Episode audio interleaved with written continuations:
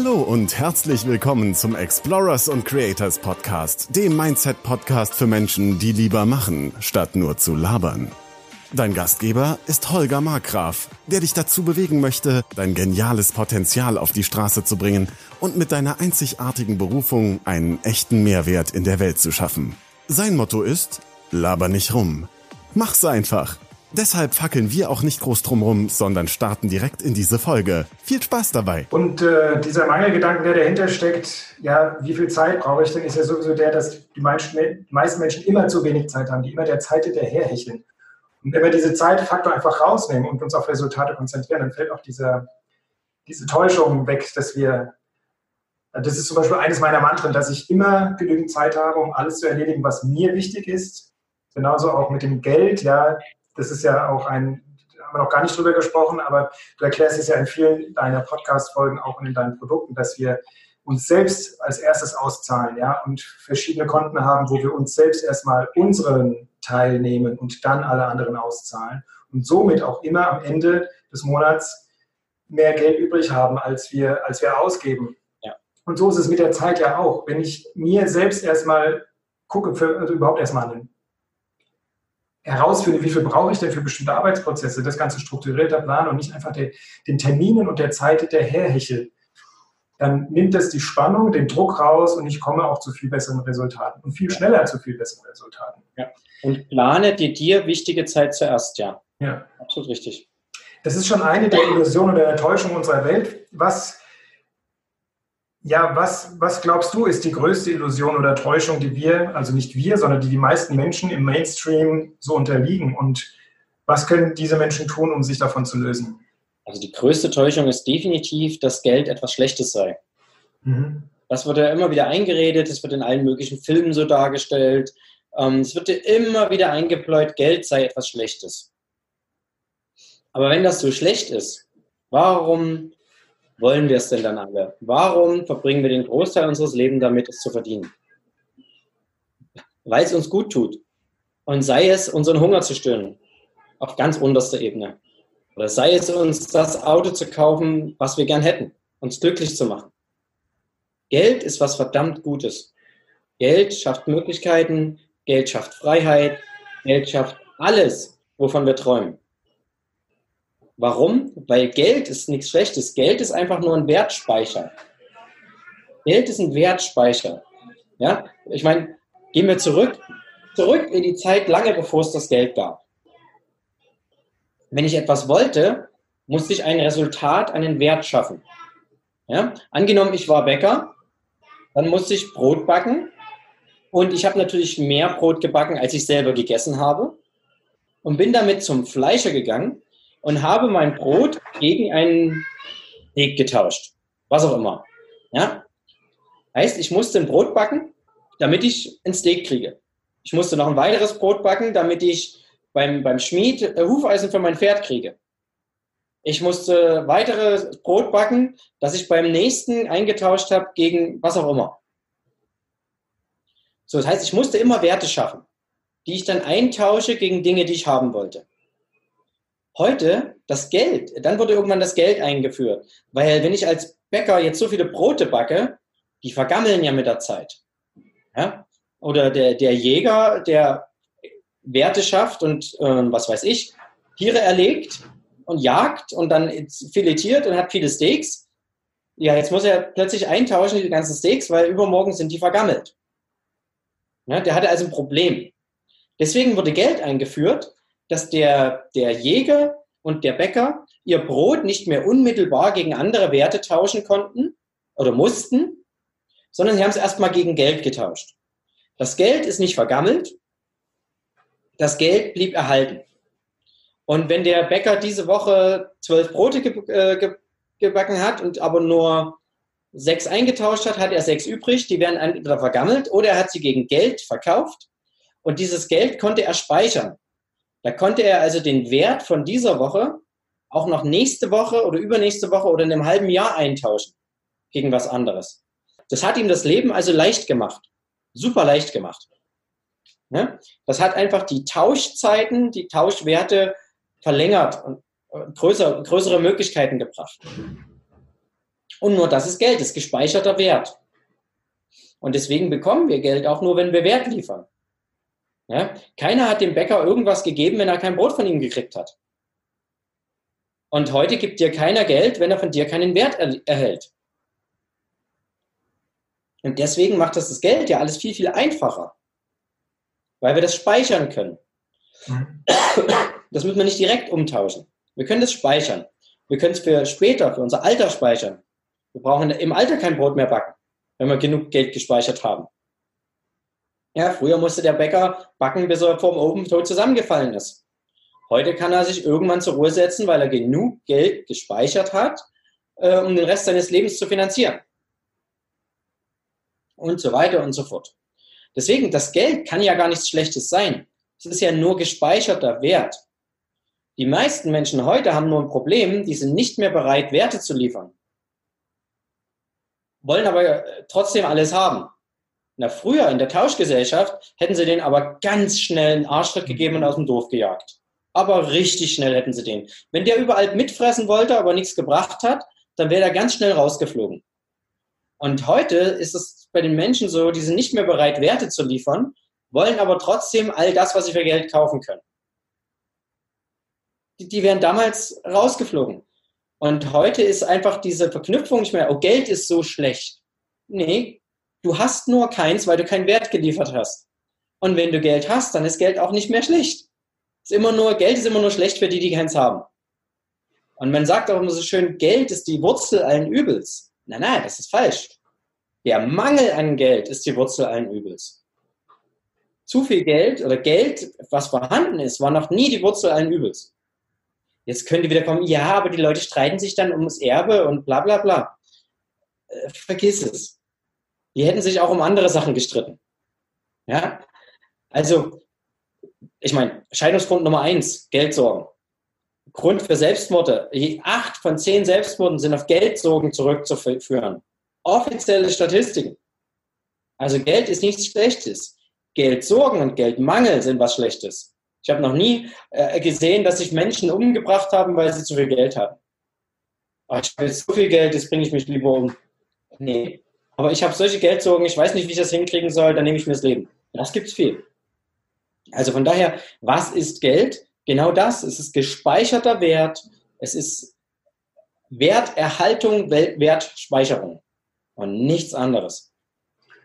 Was kannst du den Menschen sagen, die, und dazu zähle ich mich auch, habe ich früher auch gehört, die immer nur den Missbrauch vom Geld sehen, die anderen Menschen, vor allem in der reichen Elite, eben denen vorwerfen, Geld als Unterdrückungsmechanismus zu nutzen und ja, die Federal Bank, die dann halt das Gold hortet und Kontrolle über das Geld ausübt. Also Mensch, was kannst du Menschen sagen, die immer noch in dieser Opferhaltung stecken und dadurch blockiert sind, eben in ihre eigene Energie, in ihre Kraft zu kommen, um den Mehrwert überhaupt zu leisten? Die Frage ist, worauf konzentriere ich mich? Wo schaue ich hin? Was will ich sehen? Und ich frage einfach, was gibt es mehr? Verbrecher, reiche Verbrecher oder arme Verbrecher? Wer bestiehlt mehr? Sind es eher die Armen oder die Reichen? Mhm. Und jeder, der ein bisschen Grips hat, weiß, dass der Typ, der mir in einer dunklen Gasse ein Messer an den Hals hält oder eine Knarre an den Kopf, das ist nicht unbedingt ein reicher Mensch. Sondern er macht das auch aus dem Mangel heraus. Und natürlich, es gibt Menschen, das sind richtig fiese Arschlöcher. Und die haben eine Menge Geld. Aber es gibt auch eine Menge Menschen, das sind richtig fiese Arschlöcher und die sind pleite wie eine Kirchenmaus. Und es gibt eine Menge Menschen, das sind Top-Menschen, das sind Supermenschen, ganz, ganz toll, ganz, ganz lieb, ganz, ganz fürsorglich und die haben keinen Pfennig in der Tasche. Und es gibt auch eine Menge Menschen, die ganz, ganz fürsorglich sind, ganz, ganz nett lieb sind, ganz viel spenden, ganz viel bewegen auf diesem Planeten und sehr, sehr reich sind. Wir merken also, dass oft verknüpfen die Menschen Geld, was man hat, mit gewissen Charaktereigenschaften und Wesenseigenschaften.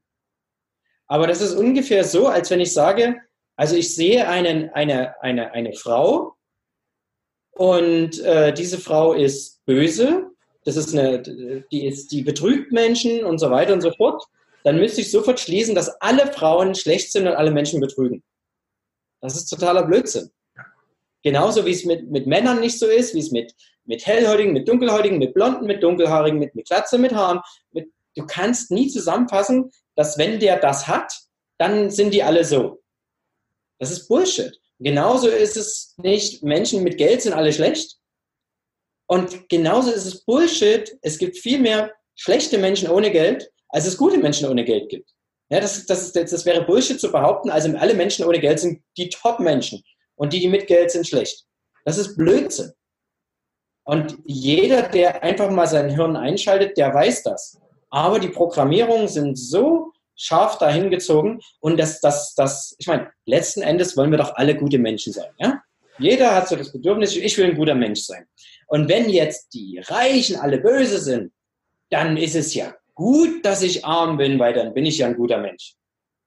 Bullshit, wem kannst du denn helfen, wenn du arm bist und um dein eigenes Überleben kümmern musst? Wenn du richtig reich bist, wenn du Millionär bist, wenn du Milliardär bist, dann hast du verdammt nochmal die Möglichkeit, Millionen von Menschen zu erreichen und zu helfen, wenn du ein guter Mensch bist, die du nie hättest, wenn du arm bist. Ja, guck dir Tony Robbins an, der keine Ahnung, wie viele Menschen satt füttert oder Bäume pflanzt ohne Ende, ja. Genau. Und das Sache ist, darüber wird jetzt echt nicht so viel berichtet in den Medien. Das ist das Aber Problem. Wenn wieder mal einer, der Geld hat, ein bisschen böse war, dann wird er gleich wieder hingestellt. Das ist zum Beispiel, das ist halt diese Färbung der Medien, die in die Köpfe der Menschen reinkommt. Ich meine, letztens große Schlagzeile, Sportwagenfahrer tötet 4 Menschen in Berlin. Die bösen Sportwagenfahrer. Alle Sportwagenfahrer sind schlecht, sind böse. Naja, wenn man genauer nachliest, der hatte einen epileptischen Anfall im Auto und ist damit in eine Menschengruppe gerast. Natürlich kann sowas nur Sportwagenfahrern passieren. Klar. Menschen in einem Kia oder einem Hyundai, die können natürlich keine epileptischen Anfälle haben und dann in eine Menschengruppe fahren. Das ist nicht möglich. Bullshit. Das könnte dem Kia-Fahrer genauso passieren. Aber das wäre in den Medien, in den Zeitungen, in der Bild-Zeitung, Kia-Fahrer fährt 4 Menschen tot. Ja. Hm. Oh, aber der böse Sportwagenfahrer. Da haben wir wieder was. Da können wir wieder draufhacken. Verstehst du? Das ist immer so dieses Medienfärbung, was in den Köpfen der Menschen dann drin ist und die Menschen absolut nur verdummt. Absolut verdummt. So, das kriege ich ja Gott sei Dank nicht mehr mit, weil wir haben schon seit Jahren kein Fernsehen mehr, Zeitung lese ich auch nicht und ich konzentriere mich eher auf das, was in mir entstehen möchte und wenn ich was konsumiere, dann nur noch ausgewähltes Programm, Kinofilme oder sowas, ja. Ja. Wir sind hier schon ziemlich weit fortgeschritten in der Zeit, deswegen noch eine ganz wichtige Frage, beziehungsweise es ist mehr ein Ratschlag, den du vielleicht unseren Zuhörern noch geben kannst, weil es ist ja ein interaktiver Podcast. Ich möchte meine Zuhörer oder unsere Zuhörer immer dazu auffordern, direkt auch ins Handeln zu kommen, ja? Weil das Motto ist, laber nicht rum, mach's einfach. Was kannst du unseren Zuhörern mitgeben, dass sie direkt in die Tat umsetzen können, ja, wie sie sich zum Beispiel von solchen Täuschungen lösen können? Mir kommt da direkt ein Buch in den Kopf. Ich hätte dieses Buch gern selber geschrieben, aber das gab es schon. Larry Winget, Titel heißt einfach nur Shut up, stop whining and get alive. Mhm. Also halt die Fresse, hör auf rumzuheulen und mach endlich was. Und das ist im Prinzip das, was ich welcher Hinweis den meisten Menschen wirklich absolut am meisten hilft. Einfach mal Fresse halten, aufhören zu erzählen, aufhören rumzuheulen und endlich was zu machen.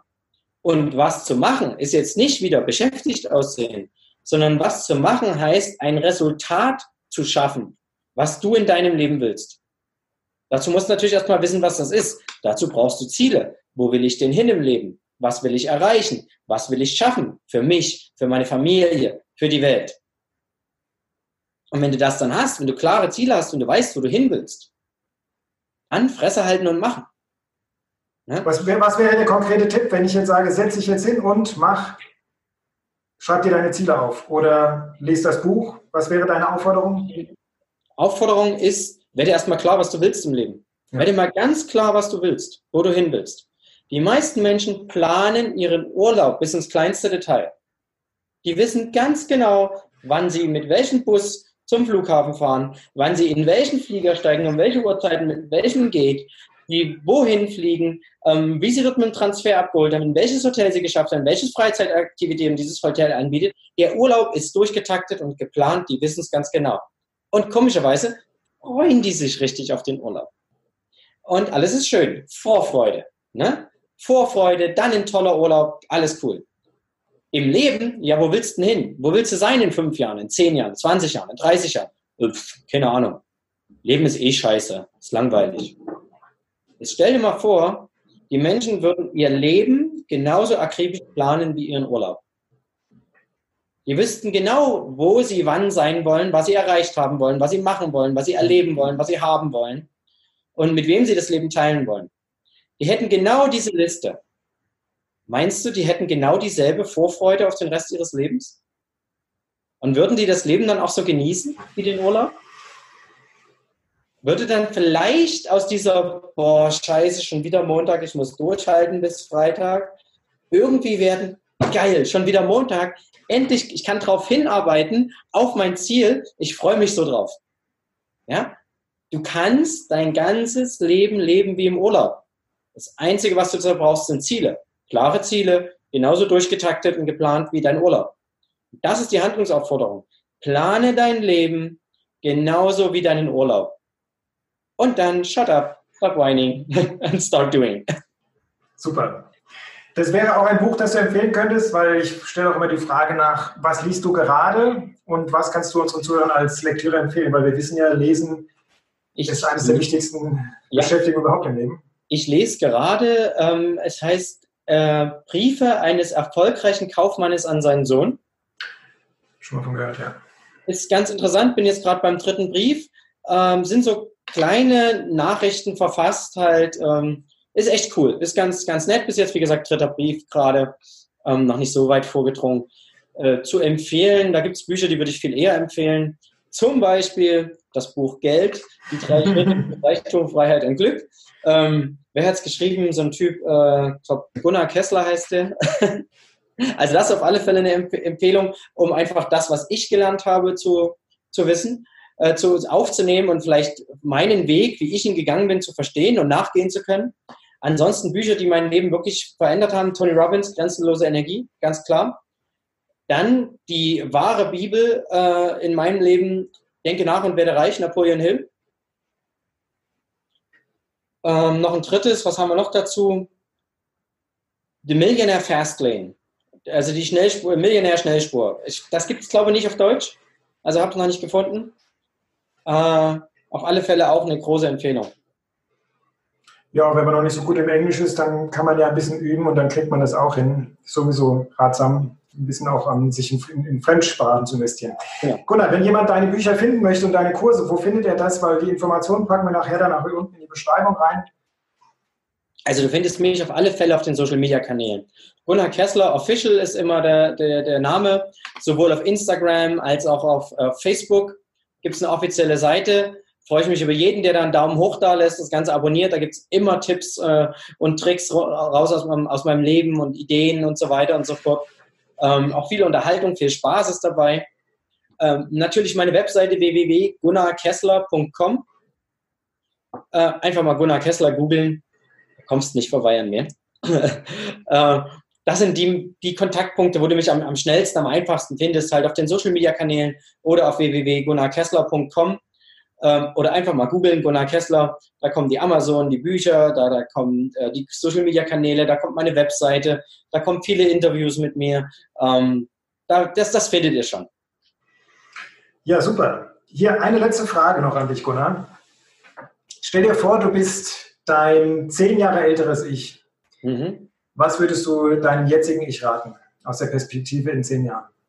Aus der jetzigen Perspektive, also aus der Perspektive in 10 Jahren zu jetzt, denke ich, würde ich mir raten, genieß das Leben, wisse genau, was du willst, hol's dir, aber genieß das Leben auf dem Weg dahin.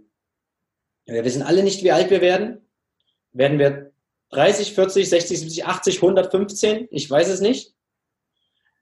Ich will mein Leben so leben, dass ich in dem Moment, wo ich aussteigen muss aus diesem Leben, Egal, ob das mit 40, bin ich jetzt drüber, 41, mit 45 ist, mit 50, mit 85, mit 95.